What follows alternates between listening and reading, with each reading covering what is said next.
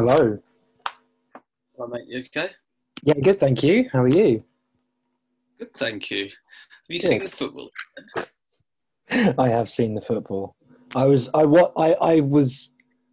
So we're, we're we're referring to the Manchester United game from the previous night, and um, well, it was a bullshit foul. It shouldn't have been a red. We know that.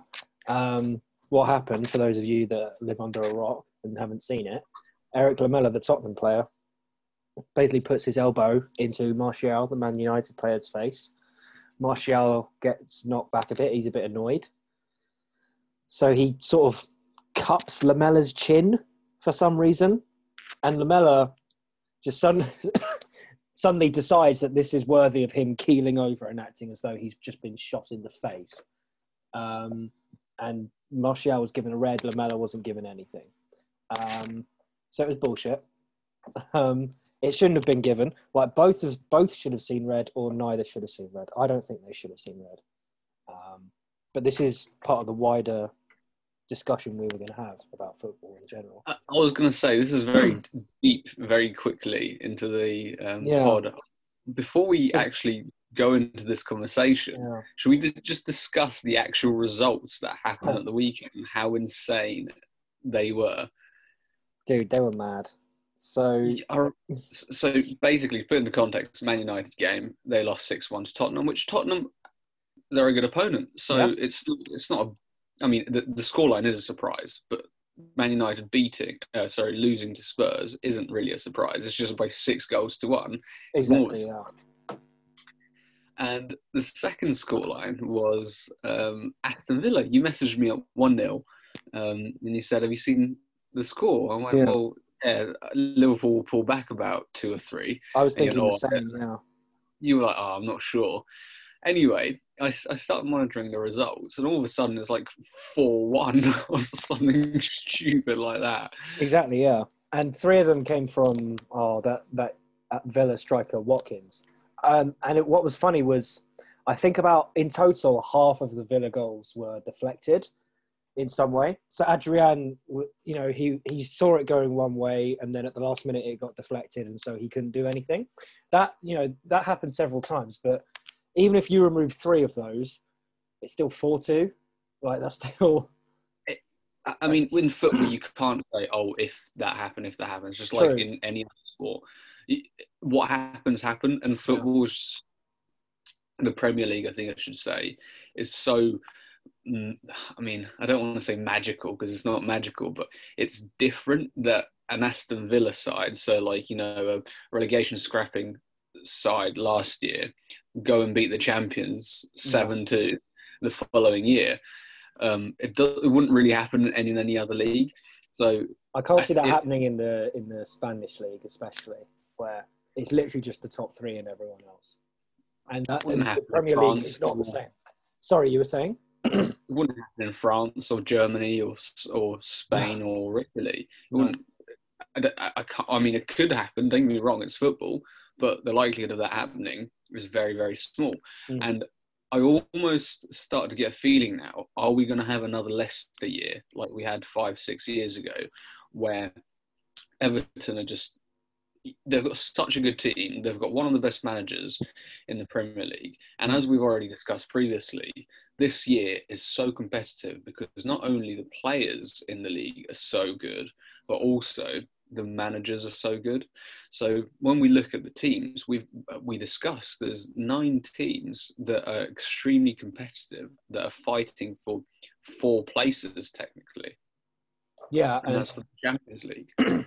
and I noticed last night that Everton were top of the league, which you know, imagine if they do go on to win, like the Scousers will be loving life. They won. They won with Liverpool last year, and then Everton would win this year. It would just be jokes.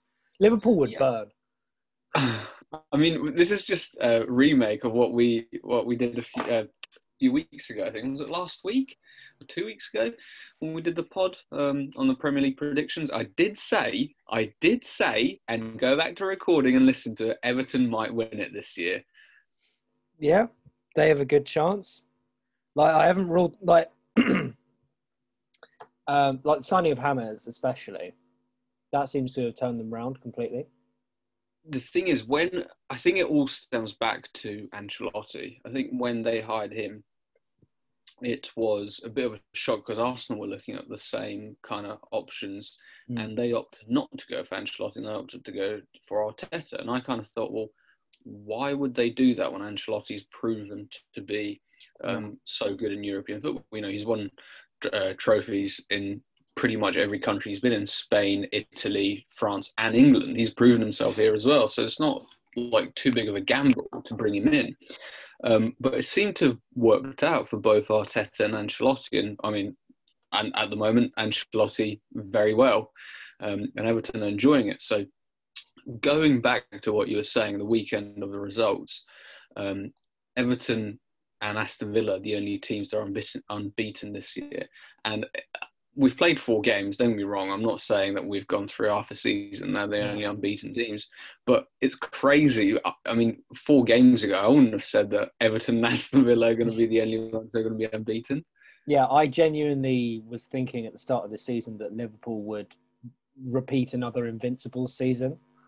You know, mm. because they they were on such a different level last year. Like they came back angry for the entire year after... So just to clarify, they weren't invincible last year, but I understand what point you're saying with yeah, yeah, how yeah. many games they went on to uh, win and not lose.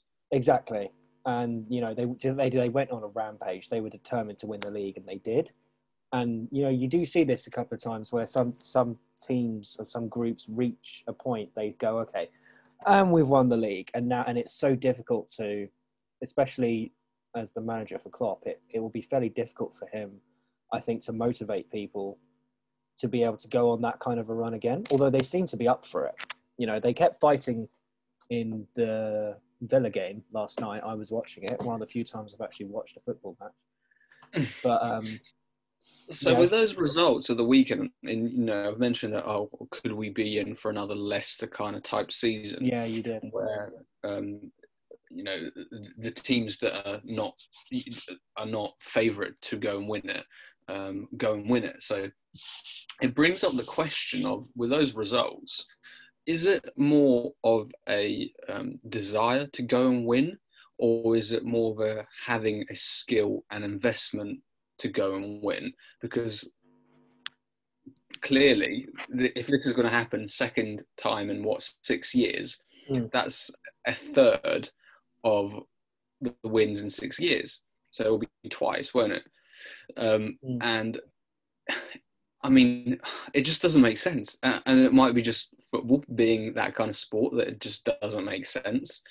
Um, but then again, with having 11 players, you do probably need um, team cohesion and chemistry yeah. quite a lot more than in majority of other sports. Don't get me wrong, there's a few other sports that probably you need just as much. But if you think about it, if your team clicks and there is no, um, I don't know, Eden Hazard, Cristiano Ronaldo, James Rodriguez, um, you know, those type of players that maybe a little bit better than everyone else, mm. and everyone's kind of average.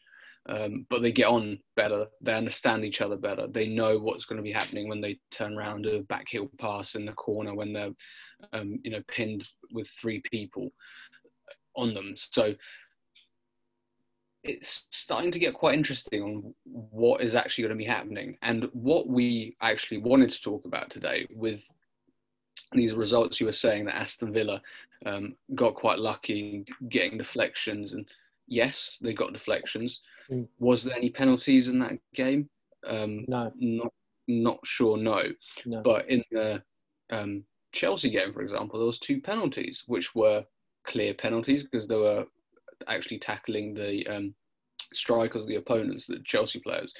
Um, whereas what we're seeing with a handball rule with the penalties doesn't matter um, where your arm is as long as it's above your I think it's shoulder height. So you could be jumping and swinging your arms right, right up for momentum, and your ball could literally be flying that way. It could be deflected and touch your hand, and that would be handball penalty, which is completely ridiculous.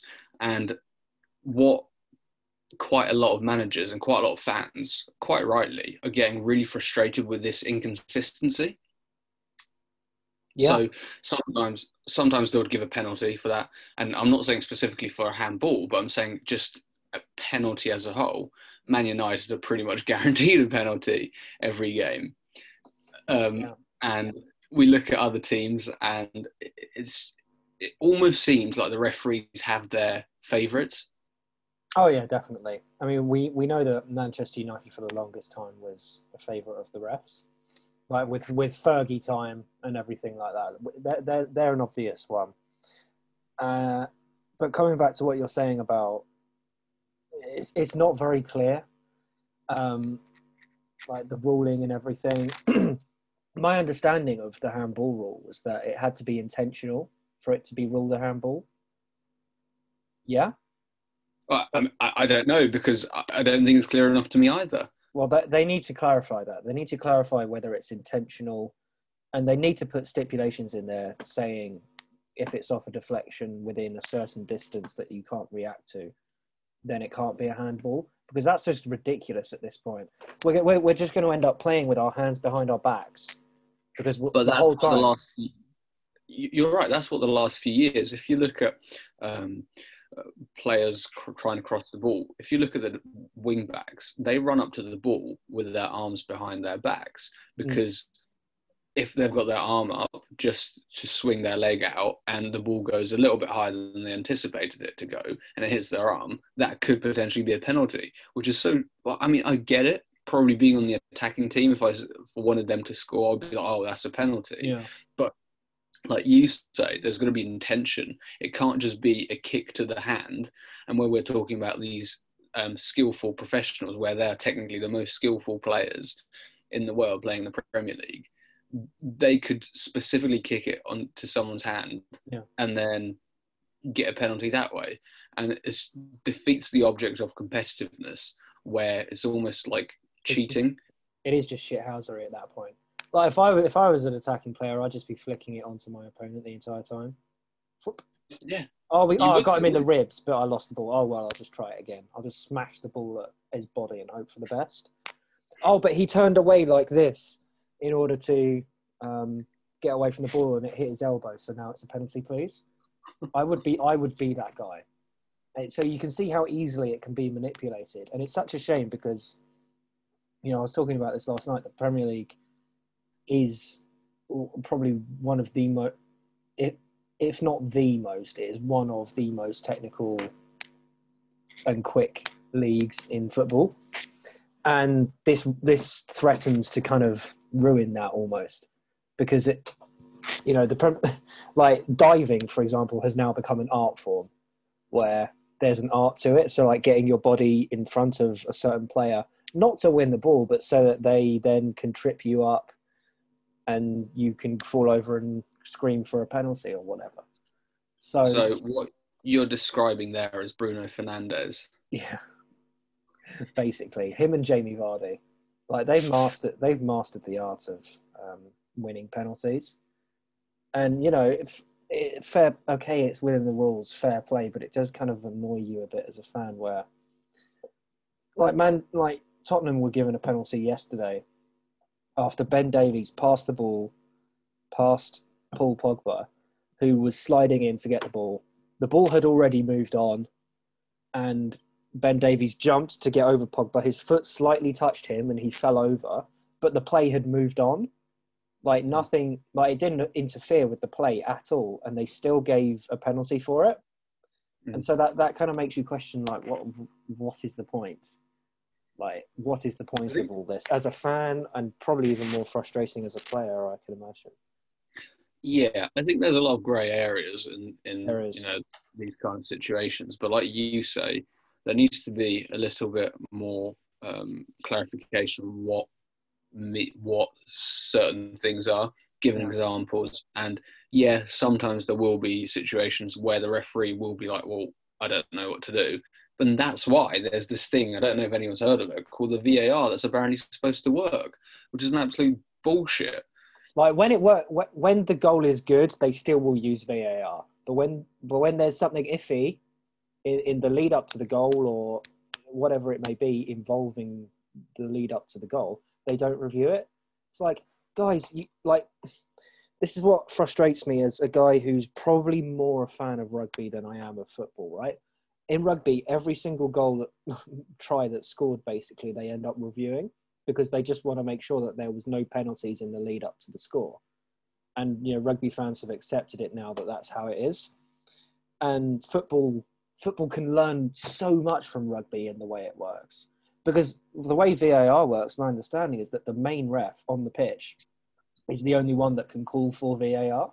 Whereas in rugby, there's a fifth official who's up in some box somewhere outside the stadium reviewing the film, and then he'll radio into the ref during the game and he'll say, "Hey, this needs to be looked at," and the ref will go, "Okay, look at that whilst I'm whilst the play carries on." That makes so much more sense than what happens in football, where it's the decisions of one bloke and they don't explain themselves ever.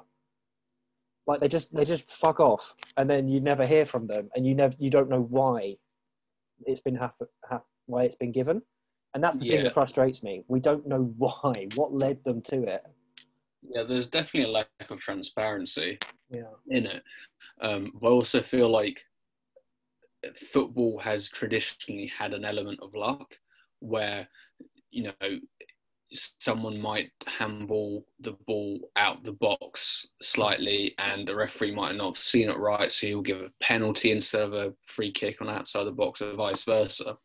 Whatever the situation.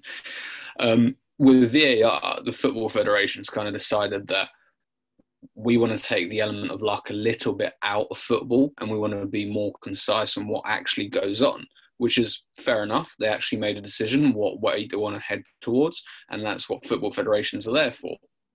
However, what VAR has created, and be it it's in the first you know year or two, um, there's going to be teething issues, but that's not the problem with VAR. The problem is the inconsistency in yeah the decisions. Yeah. Sometimes, like you say, you don't even know how it works. So it's supposed to be um, uh, an office basically based like a fifth referee, essentially, mm. where they're consistently watching over. Some competitions use it, some competitions there. So the Premier League, for example, do use VAR. Carabao Cup, which is the um, uh, Capital One Cup, it used to be called Carling Cup, the traditional uh, sponsorship names. Um, it, it doesn't use it. So going to that competition, the ball could be on the line and the referee has got to make a decision without anyone's help. But three days later, at the weekend, when they're playing in the Premier League, at the end of the day, he can let play go on, and about two minutes later, he could get a notification from VAR saying that went in, but someone handballed it, and you've got to give them a red card. So it kind of breaks up the play. Mm. And I'm not saying that referees are all the time making the right decision because they do make mistakes. They're human. That's mm-hmm. what every human's about. But VAR doesn't have that, like you say, call the fifth official um, in rugby and let play go on. In football, we might wait three minutes and then find out that nothing's gone on. And that's broken down the momentum of the game. Players have calmed down a little bit. Fans have kind of lost their motivation, are fed up of waiting. Or it could be vice versa, where something could have happened, but he lets play go on, and then you have play for like three, four minutes, and you got to pull it back to that penalty, which is just stupid. The the whole thing's a mess. Like they need to, like you know, when it, whenever something new comes in, there's always going to be a little bit of a uh, teething problems, as you said. Uh, but I, I wouldn't have expected it to this extent where it's, it seems like every week there's something to complain about with VAR. And this just isn't, this just, it just needs to be looked at. They need to define a process and they need to define these vague rules around handballs and whatever kind of, because I've seen some people debating offside rules as well on social media. So you know that's another thing that would need to be clarified. I'm sure you you'll have some other examples of things that they would need to um, to clear up basically. Well there's plenty. Uh, you probably remember this but when we're watching the fa cup final um, uh, two major decisions that the referee made a decision without actually going and trying to um, talk to anyone was excuse me was Kovacic getting a red card when he got stood on, which was incredible. And then the goalkeeper was being out of his box with the ball in his hands, Yeah, yeah, yeah. which it, both were kind of just like on the moment, fuck you, VAR, not listening to you. I'm just going to make a decision because I don't like Chelsea and I want to get some money from Arsenal. Um, nothing, like you say, there's almost like the, no justification. You just move on, and we we as the fans just sat there going like, "What the hell's going on?" Yeah, exactly. Like that that that game was the clearest example of um, a game where VAR was desperately needed and not used. I presume they use VAR in the FA Cup, do they? I think so, yeah. Okay, so there's no excuse then. Like, what, what was the guy's name? Mike Ashley? No, that's No, the owner not of, that's the owner of Newcastle. Newcastle, Anthony Taylor. Anthony Taylor. Mike Ashley could run around for 90 minutes. I mean, the guy can barely walk without getting out of breath. Like, oh, He'll probably take a step for a pint of beer. a step for a pint of beer. Uh, he probably, I mean, he's so rich. He probably just pays a man to wheel him round, and then and then and then, when, and then when he needs to make public appearances, he's like, "Oh God, I've got to stand up." Okay. Hi everyone. Do you want to see my wads of cash that I carry around in my pocket? Bell end. Utter bell end. And don't get start- started on the West Ham ownership either. That's another week. Oh well, now we've now we've solved the problem of um, penalties. The FA and FIFA and all that just have got to listen to it, don't they? Yeah, exactly. Yeah, we've solved it. Like, just listen to us and share to all your friends because we are superior. I mean, um, oh god, oh god. The last time someone said that, they were also doing a Nazi salute. We are not superior. We, uh, we, we, we just, we just are smarts. We're smart boys. On that note, we'll take a break and we'll, we'll see you in a, in a few seconds. We'll see you in a bit. Many days and hours for us. See ya.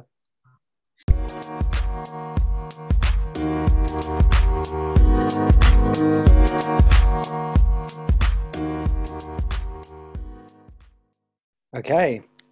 That was a little break from us. so Yeah.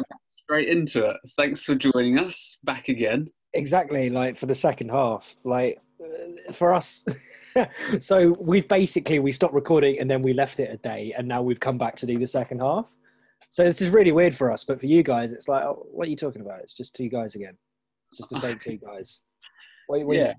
but yeah so welcome back now i hope that was a slightly smoother um segue than it was before where we just started rambling um, basically, we decided for this second half, um, we were going to talk about players' wages, mainly in football, but I'm sure we can expand to other sports as well. Because it's it's exploded the Premier League, like the like with the rise of Man City and everything, who's just buying up anyone and everyone for stupid prices. Um, you know, and this kind of links into the spending that we've spoken about before, where you know these teams have ridiculous amounts of cash to burn, and the Premier League is starting to become a two-tier league, and it's it's getting ridiculous now. I mean, we've only just spoken um, in this podcast, in this episode, um, how Aston Villa, a bottom tier as such club in quote unquote, Yeah, uh, beat the champions by seven goals to two. So we we are going to be talking about money, but also there's a lot of going back to how much desire um, is it that's Mm. valued more than cash being spent on players. Um, when we look at a few years back, Leicester had three key players that basically won them the league, or you know maybe not three, maybe more so five of the spine.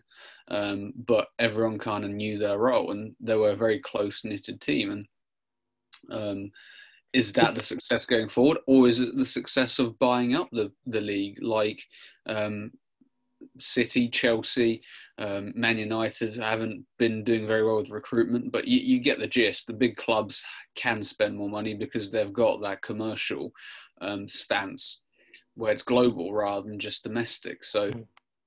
with that, clubs who haven't got the global stance haven't got the money to go and spend on a player that's proven. What they do have, however, they've got more flexibility to go and um, buy a cheaper player um, and take a risk on them who they've gone and basically scouted for longer, so they they can afford a risk more than the bigger clubs.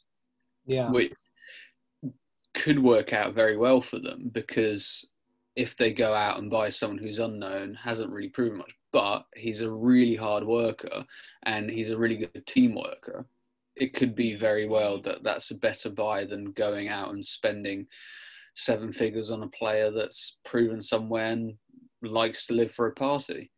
Yeah, and coming back to what you were saying about Leicester, um, do you think it helps them a lot that it wasn't a team of big stars? They had like because at the time Mar- Mahrez wasn't very big either. neither was Jamie Vardy. Like it was a team of I don't I don't want to say nobodies, but they weren't massively well known to the level of players like Manchester City and Liverpool and Man United in, in years gone by. I mean, we've got to remember, no, dis- no disrespect to Leicester, they Absolutely. were the best team this year. Um, but you got to remember that year, the second place um, got 70 something points, mm. and Leicester won the league with 81 points. When you look at last year and the year before, Liverpool came second with 97 points. So the level playing field wasn't there that year, be it um, from other clubs, but also we've got to remember that that club had maybe like you say they weren't as you know big players and they weren't proven as such but they had five or so players which was the spine of the team and they knew their roles very well and it just worked. What they did worked. Ranieri worked it out that they break up play um, they press high and then as they break up play just chip it on to Vardy and he will sort out the rest pretty much. And that's what they did. They didn't score many goals that year. But if you look at the big percentage of the goals they scored that year was by doing that. So what I'm saying is what my argument is that you got the big clubs spending a lot of money and they've got these projects that are you know down the pipeline that for example as a Chelsea fan Lampard's basically trying to bring everyone together now. That's basically the plan. I mean, I'm sure there's a lot of tactical plans, but if you think about it, Leicester did it in one year. They they only signed Kante that year. He was only there for pretty much that year, and they signed him for like half a million, or how you know it wasn't a lot. And then after that, he went to Chelsea for thirty million. So the recruitment process there is insane. Mm. Like that that that made them thirty one million in one year. Um, which you know, him being a really good guy, being really humble, he's not there to, um, you know, be a PR stunt as such. Um, as some clubs, I guess, do transfers um, from, say, Far East somewhere to gain some more fans, but that's not the point. The point being that th- there was some strategy that was instantly affected. Maybe they looked at it as, oh, he's a good player, but they didn't kind of calculate that they had the chance to go and actually go for that Champions League spot or, or even winning the Premier League, because I'm sure they have just survived that year. That would have been like a dream for them to go into the Champions League, let alone win the league. Mm. So wages there wouldn't have been an issue. But of course, when players go and win the league, the following year, I'm sure all the agents from those players were like, well, do you know what? Come on, yeah. Players are proven now.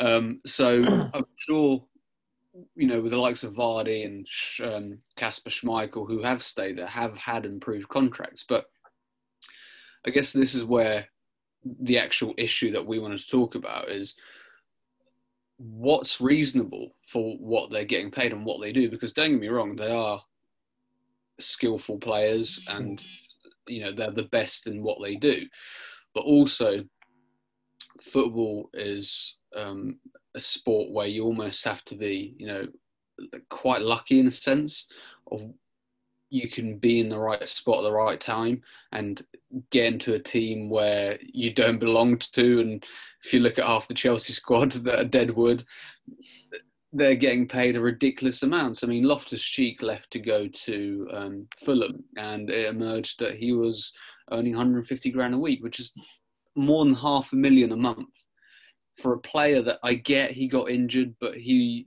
you know, he was never really the big star at Chelsea, whatever stage in his career. So those kind of wages, I understand that footballers' careers, you know, they're not very long, but even if you look at the average person and you think, right, well, how long will it take someone to earn half a million? A lifetime? It's a long old time for sure. Um, On an average wage, it, it probably so be, what, what's the average wage? Thirty grand a year. Uh, let's assume so. Yeah. Okay, so five. years. It'll be twenty years, mate. Seventeen. Seventeen on thirty grand. Yeah. On and, that, what, and that's assuming you don't spend anything, which is stupid. That's what half a million to seventeen. Yeah, it's a half a million. Well, Loftus Cheek at once was on 150 a week, which is 600 grand. That's why I said 20 years.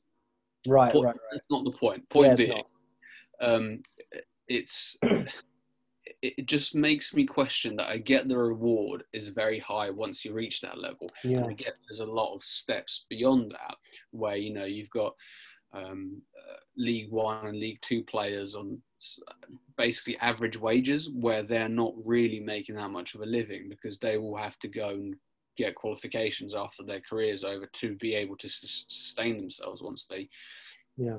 um, retire. But also stemming to other sports like basketball, um, especially in the NBA, and looking at the NFL as well, American football, wages are extremely high there. So with clubs coming in, and I, I, I don't know so much about NBA and um, NFL disparities between you know the top club wages and the bottom club as such, you know, quote unquote. But I would imagine they're not too far away from what the football, um, the European football as such, for the, if there's any American listeners.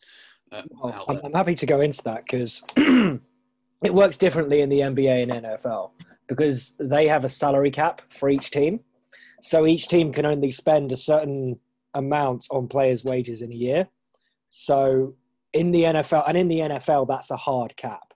So if you try to pay, so if you try to sign a player and his wages go one grand over the cap, they, the NFL will not let you sign that player, and so you have to rejig contracts in order to be able to make that work.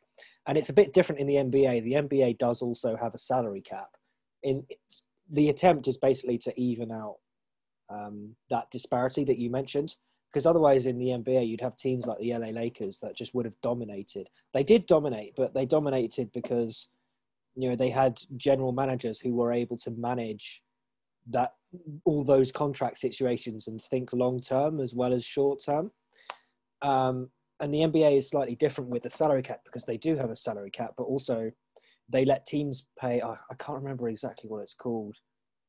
It, it might be something like luxury tax or something like that, where they can go over the cap, but they just have to pay the NBA more money in order, uh, according to how much they've gone over the cap.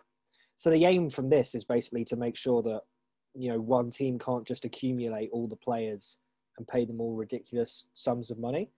And I think, and for me, that's one reason why, you know, I'm I'm more invested in the NFL than I am in the Premier League because you know it's going to be the big spenders who are always going to be up there.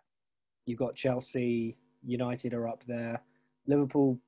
You know they do spend a fair amount. They do at least have one big signing every year or something like that, and that's still a lot more than my team West Ham are ever going to spend. Uh, Man City are the obvious culprits where they've just bought the league basically. So it's a little bit different in that sense, and that's why you know, more and more each year, I start to become less and less interested in football because of this disparity, which we I mentioned. think, I, th- I think what the highlight in um, earning in athlete earning in um, America is the sponsorship deals that Yeah. players actually go and create. Uh, and that you know, comes off of the success that you have as a player. Yeah, and it, it will depend on certain teams as well, because uh, you know there's there's a team called Dallas Cowboys, which is an NFL team, and their their quarterback Dak Prescott, and because the Cowboys is like such a popular team, even though they they haven't won the NFL since the night like the Super Bowl since the nineties, they're still such a big team, and he's able to get. Think, think of them like Manchester United. Mm, no, who was successful? Like which team was successful in the '90s but hasn't been successful since in football? well, Liverpool up until a few years ago. Okay, well let's say Liverpool then. Think of Liverpool up until a few years ago. That's what Dallas are today, and they still have this big reputation. And so he's able to get um, more sponsorship deal.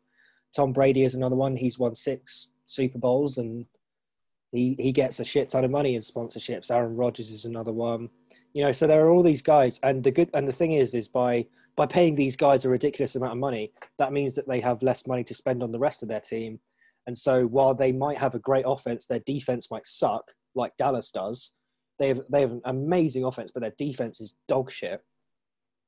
And so that that evens out the the team, and it stops them accumulating all these players because they're just able to pay um, ridiculous sums of money. And as the league earnings go up, the salary cap goes up. So it's the players always earn a proportion of the league earnings.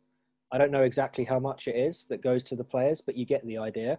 It might be like five or ten percent, something like that. And I think Yeah. that's something that the that the Premier League should do because it, it makes it way more interesting to watch. You could have a different winner every year, and the bet and the teams that win are the ones that are able to manage the salary cap the best. And that that's another interesting dynamic to this, which the Premier League doesn't really have. No, but I think that would um, turn almost radical, um, Americanized sport, and the Premier League doesn't want that. The Premier League is what it is Yeah. from their own stance, and I think what you're talking about, it, an issue really stems from the financial fair play, really, um, where we where we look at. You know, I, I will defend Chelsea as a Chelsea fan, but I know that we balance the books from what we from what we do. We didn't have a transfer window that we spent for two um, two transfer windows where we had the ban, and then we spent the money this transfer window from what we've sold Morata and Hazard. So I know for a fact that Chelsea do do it lawfully, whereas other clubs, like a Manchester City with Yep. the saga that they had, they apparently weren't guilty of doing anything, but they had to pay 10 million euros for. so what I'm saying is that they've got this um, theoretical thing that's supposed to work, which isn't followed because other clubs will just pay UEFA and FIFA off and they just let them off for doing that. It kind of defeats the object. And I see where you're coming from, where it kind of is supposed to make it fairer, but all it does is make the elite elite and everyone else stay where they are. So it doesn't actually rejig anyone. All it does is create a more difficult um, job for the recruitment and scouting teams in those clubs to actually bring in players with good attitudes rather than um, high earners. And that's the only thing that's really going to be able to differentiate. Because if we look at, um, um, you know, the top Premier League wages for clubs, I think Man United are at the top at 335 million a year, which you look at the club, they are scraping. They scraped Champions League Mm. football for next year. I'm not sure they'll be able to do it this year, or they might. Again, they might scrape. it, I don't know, but 335 million is a lot of money. And if you think about how much money they're bringing in on TV rights, commercial stuff, and all that, it probably evens itself out. But even then, that's crazy. Yeah, it's just stupid. Um, yeah, but they are still able to maintain that top position as a result. Well, not the top position, but being near the top as a result of paying these ridiculous wages. Like if they weren't able to pay these ridiculous wages and it was evened out, you know, like Manchester United could still would still be having to be very smart with the with the signings that they make, and they would have to consider, you know, looking to younger talent who is which is unproven, and that could benefit them. Like we know we know about the class of 94, 95, whatever it was. Like you know Beckham, the Neville brothers, um, Paul Scholes, Ryan Giggs, that lot. They Yeah. they were all young players, and they were all able to win. Uh, you know, bring Manchester United some silverware. You know, that that that kind of thing could be pushed, and that's helped by the fact that we have this quota of English players that also have to be um, in the squad, and that would help it as well. I mean, again, I'm not trying to dig Mm. into any sort of club, but it's just the club that keeps recurring into what they do. Yeah. So this quota is there to basically bring English players or domestic trained players through. So um, they could be foreign, but if they're brought in at the age of like 15, 16, 17, and they're trained here for three years, they class as domestic. So all it does is basically makes the clubs look at their player development rather than going out and spending that money. So you've got um, Man City who have got a third choice keeper. Um, I can't remember his name, but he's basically 37 years old. Rob Green? No, Scott Carson, I think. Okay. But you, you've got um, a club which is basically clearly trying to meet their quota, just like Chelsea did three, four years ago with Danny Drinkwater. is an absolute waste of money. But because they didn't have enough English players a few years ago, they went and spunked out this money just to have one more player available to meet the quota. Because if you don't meet the quota, you can't register three players. Doesn't matter what nationality they are. You go into a squad of 22 instead of 25. So it kind of levels the playing field. And it just feels like clubs are still taking advantage of it and not for the right way, where they're signing a player just for the sake of it. And I know that, you know, clubs are trying to change it, especially Chelsea with their transfer ban. They kind of learnt it the hard way and what to do. Um, but other clubs like Man United as well, they've got Lee Grant as their backup goalkeeper, which you kind of look at it and you think, well, he's like just about what 38 or something like that. Why would you have him as a backup keeper? It just doesn't make sense. Yeah. So it, it's almost like a loophole that these big clubs get through, and it hurts the smaller clubs more because of this um, incentive to go and earn these big wages where you're not really doing anything. You're sat on the bench, you're, you're going to training, and um, don't get me wrong, no disrespect to these players because well done for them to reach a point in their career that they only have to go train and earn however many thousands a week. So um, I'm not slagging them off, but I'm just saying there's a there's an issue there where there's such a big disparity between League Two clubs where they're earning the average wages of just what a, a- an employee, an office employee, or whatever employee, um, and then you've got the highest of the high. They're earning millions and millions and millions, which there's many less of them in the professional work environment Yeah. than there is in football. Um, you know, to to your point about youth players and the quota and everything, I think as time goes on, I, I think that those people will always exist. Like those older players that they're never going to get a game, but they're just going to be in and around the squad. Um, well, they're not going to. Well, they're probably not going to be in the squad, are they? But they're going to be on the bench at least. And th- those players will always exist, but eventually there will come a point where there's more and more young players, and you know, it, it you you asked the question whether they should change the rules so that it's um, players under a certain age that are that fit within the quota and not older players, because we want to encourage young players to come through and come playing. I know this obviously isn't related to wages.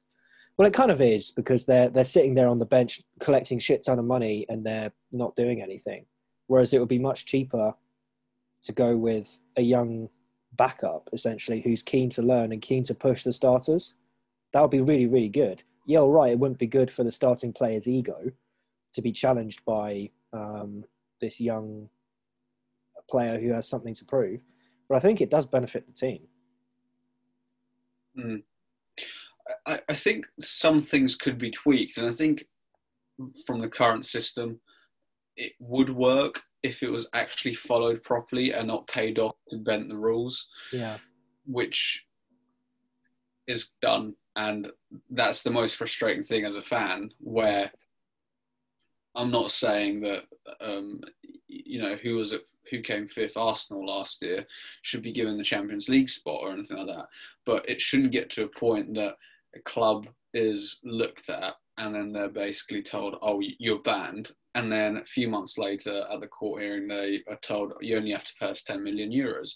And it, it's just it's frustrating. What are the rules for? It's like if there wasn't any rules in society or we could bend rules in society which is a complete different point of view like you know there wouldn't be laws and anything like that. It would just be mayhem. Everyone will do what they want to do. So my point is with there being a structured competition organized competition it kind of falls out of place a little bit where this happens and the finances aren't followed because someone is already super rich. They're just going to continue thriving off that and not giving that competitive edge and competitive balance to other teams that could be doing everything by the book but can't get there because this superior um, rich owner owns a club and does what he wants. Yeah, I mean the the, the whole fr- you, you're right. You know the whole frustration is the fact that teams don't necessarily if they've got enough money they don't need to follow the rules because they can pay UEFA off or FIFA off, and that's that's a very pessimistic view.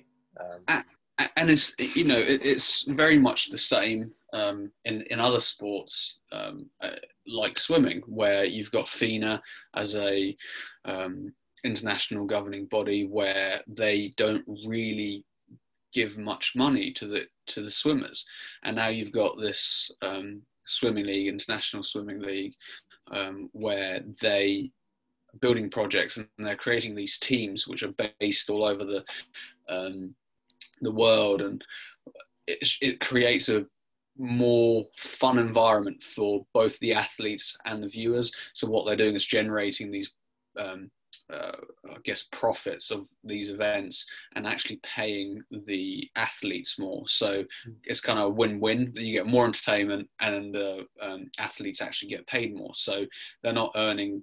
I don't know what is it. Rebecca Adlington got in her year that she won an Olympic gold medal. I think it was eighteen thousand pounds that year um, to live off with. So I mean, be it she is from up north and maybe that goes a little bit more than it does down south in the UK because of prices of everything. Yeah, the disparity. Yeah, but it's still for an Olympic gold medalist is ridiculous. Yeah, it's it's such a ridiculous um, gap compared to what you would expect them to earn.